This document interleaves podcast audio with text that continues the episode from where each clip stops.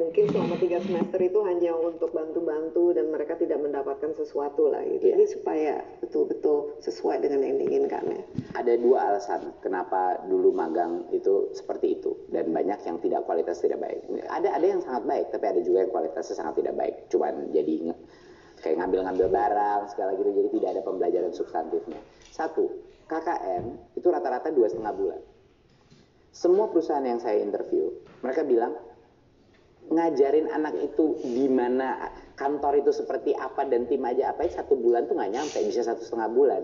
Setelah itu tinggal satu bulan lagi dia udah mau pergi. Jadi saya nggak mau investasi sama anak itu karena nggak apa gunanya buat perusahaan saya gitu. Satu setengah bulan aja orientasi. Dia masih bingung gitu. Sekarang dengan adanya minimal per semester itu 5-6 bulan baru itu substantif. Waktu saya waktu saya bicara dengan berbagai macam industri baru mereka melek.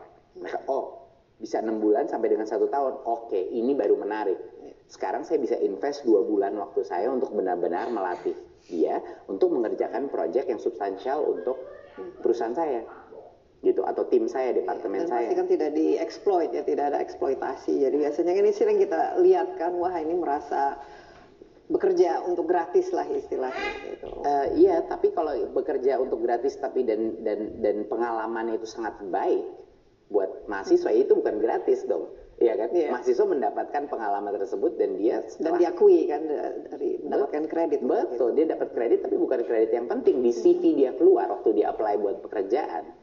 Dia sudah satu, dia sudah punya network di dalam perusahaan itu. Kedua, di dalam CV-nya dia pasti lulus bukan cuma diploma yang dia punya.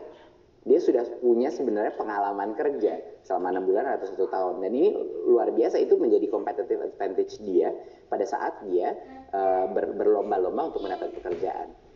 Jadinya Ya, networking ini penting ya, ya Iya. pada untuk mendapatkan pekerjaan ya. Dan Mbak Desi, program apa pun nggak bakal ada yang perfect.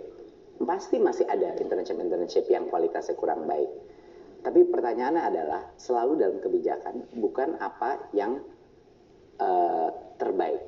Kalau kita dalam kebijakan pendidikan ini selalu memilih harus yang terbaik, nggak bakal jalan. Nggak akan ada satupun kebijakan yang terambil. Kriterianya adalah apakah ini secara average lebih baik dari yang sekarang kita punya. Dan itu saya 100% yakin. Kalau anak-anak itu keluar dan melihat dunia industri, melihat bagaimana profesional berinteraksi, melihat bagaimana menciptakan suatu hasil karya di dunia nyata yang diba- yang yang hasil karya itu dibayar sama orang sehingga di- benar-benar ada ada kebutuhannya jasa itu atau produk itu. Itu akan merubah paradigma dia terhadap apa ini dunia yang benar. Jadi pada saat dia nyemplung nanti dan lulus dia sudah siap.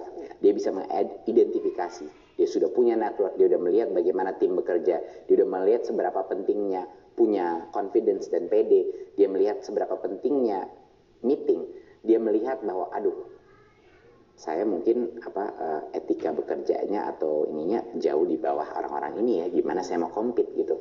Saya harus lebih semangat nih saya harus bangun lebih pagi saya harus datang tepat waktu saya harus mungkin eh, untuk ngejar-ngejar mengerjakan eh, PR-PR atau membaca-baca di rumah biar pada saat saya di dunia kerja saya siap gitu. Itu bakal dia mulai sadar karena Mbak Desi banyak banget anak-anak yang sekarang apalagi di universitas terbaik kita mereka mengira dirinya itu hebat. Kayak waktu sih waktu saya di SMA Mbak Desi saya di SMA saya itu angkanya bagus nggak selalu jadi saya merasa pintar. Pas saya pergi kuliah di Amerika dengan semua orang jadi pinter saya langsung down. Saya langsung drop saya merasa diri saya bodoh karena ini anak-anak jauh lebih pinter dari saya dengan pengalaman itu mereka jauh lebih confident, lebih ekspresif, betul. lebih berani mengutarakan opini. Nah, kalau saya tidak punya mental resilience, kalau saya nggak punya ketabahan, enggak, saya bisa, saya bisa sejago mereka. Itu saya pasti udah kayak udah demotivasi. Nah, banyak sekali murid-murid S1 kita ya dari sekolah-sekolah top, dia merasa dirinya udah top. Pas dia masuk ke satu perusahaan yang top, dia baru sadar, oke, wow, gitu. Sama, banyak anak-anak SMA nomor satu di SMA dia, pas dia nyampe ke perguruan tinggi yang bagus, dia merasa itu. Lalu pas dia masuk ke perusahaan yang bagus, baru dia sadar lagi, dia demotivasi. Nah, proses ini, ini kita harus mulai menghindari ini proses. Karena untuk setiap anak yang tabah, dan kuat mentalnya, pasti ada dua tiga anak yang akhirnya quit aja, nyerah. Nggak deh, saya nyaman-nyaman aja, ini terlalu sulit buat saya. Nah makanya harus mulai dilatih berenang dengan ombak dan arus sebelumnya. Iya, nah ini saya ingin lihat lebih perspektif lebih besar dari kebutuhan Indonesia sebagai sebuah negara yang sekarang kan sudah masuk ke daftar negara maju ya. Jadi para ekspektasi dari kita kan SDM-nya kan juga harus maju lah, harus inovatif itu, kreatif, kompeten, harus bisa uh, produktif dan lain sebagainya. STEM atau STEAM ya, Science, Technology, and Math atau sekarang ada Arts. Nah ini kira-kira dari segi ya ilmu yang dibutuhkan untuk Indonesia juga leapfrog ke 4.0 ini apa-apa saja. Berarti uh, apakah kita harus ada mengubah paradigma apa yang diajarkan oleh ya mahasiswa? Kalau saya lebih setujunya yang yang STEAM ya daripada STEM ya bahwa ada uh, ada artsnya, ada artsnya, karena itu sangat penting. Um, iya, STEAM itu adalah suatu arah emfasis terhadap kepentingannya peran teknologi uh, dan sains uh, di dalam ekonomi baru kita, ya perubahan ekonomi baru. Tapi banyak mispersepsi. Uh, kan saya dari bidang teknologi sebelum Mbak Desi, jadinya banyak sekali, uh, terutama geek nerds. iya, yang senior senior gitu banyak sekali orang berbicara, oh ya Mas Menteri, sebaiknya anak-anak kita diajari uh, gimana caranya menggunakan uh, teknologi. Ya. Lalu saya ketawa setiap kali bilang kayak gitu anak mana harus diajarin teknologi. Mereka lahir. Dengan Anda mungkin harus dilatih teknologi. Sampai anak umur dua setengah tahun belajar menggunakan smartphone itu nggak ada yang harus ngajarin.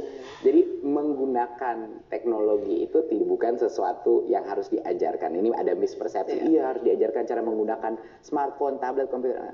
Anak kecil itu secara otomatis akan belajar. Dia jauh lebih jago dari orang dewasa untuk belajar sesuatu yang baru. Itu memang kapabilitas dia untuk mempelajari teknologi sangat intuitif nggak ada bandingnya lah dewasa kalah sama anak muda. Jadi bukan itu yang terpenting. Kenapa STEAM itu science technology uh, dan dan dan dan hal-hal lain sangat penting? Karena kalau kita mempelajari topik-topik itu proses pembelajarannya sangat fokus terhadap systems thinking. Jadi setiap kali kita berbicara STEAM plus A yaitu arts, arts adalah kombinasi antara system thinking dan kreativitas. Karena di masa depan skill yang paling penting adalah untuk bisa memecahkan masalah dan menciptakan solusi. Ini membutuhkan systemic thinking yaitu critical thinking, analytical capabilities dan kreativitas. Nah, STEAM kurikulum adalah kurikulum yang paling dekat kepada skill-skill tersebut. Jadi bukan yang penting itu bukan teknologinya karena teknologi akan berubah terus. Dalam lima tahun setiap teknologi akan kadaluarsa. Tapi lebih ke system thinking, mindset, critical thinking. Betul. Bahwa semuanya itu ada ada ada permasalahan. Permasalahan itu ada root cause-nya dan ada berbagai macam cara atau solusi untuk menciptakan atau untuk menghilangkan masalah itu. Nah, itulah sebenarnya yang dibutuhkan adalah serdadu-serdadu. Kalau kita bisa punya sejuta aja orang dengan pemikiran sistem thinking uh, di Indonesia berbagai macam masalah kita itu bisa dipecahkan di masa depan. Makanya saya mengambil uh, saya semangat mengambil posisi ini Mbak Desi. Padahal saya nggak ada nggak ada tadinya nggak ada keinginan untuk bergabung dengan pemerintah. Karena saya sadar bahwa apa pun permasalahan kita hari ini di masa depan satu-satunya cara menyelesaikan apa pun masalah masa depan adalah untuk mensiapkan uh, serdadu-serdadu pemecah masalah di masa depan kita. Jadi ya kita kita ini kayak semua masalah kita mau itu climate change, isu infrastruktur, urbanisasi, poverty semua itu kayak kadang-kadang kita main kayak whack a mole. Oh ini keluar, eh keluar lagi, eh ayo kita solve lagi gitu. Tapi agar masalah-masalah fundamental kita itu bisa secara sistemik disolve, satu-satunya cara adalah untuk melatih generasi berikutnya untuk berpikir dengan cara sistemik. Dan makanya itu STEAM itu sangat penting sebagai empasis uh, untuk kurikulum. Ngomong-ngomong, bagaimana menjaga keseimbangan kesehatan mental, fisik, dan lain sebagainya supaya paling tidak setelah empat tahun ini rambutnya nggak putih semua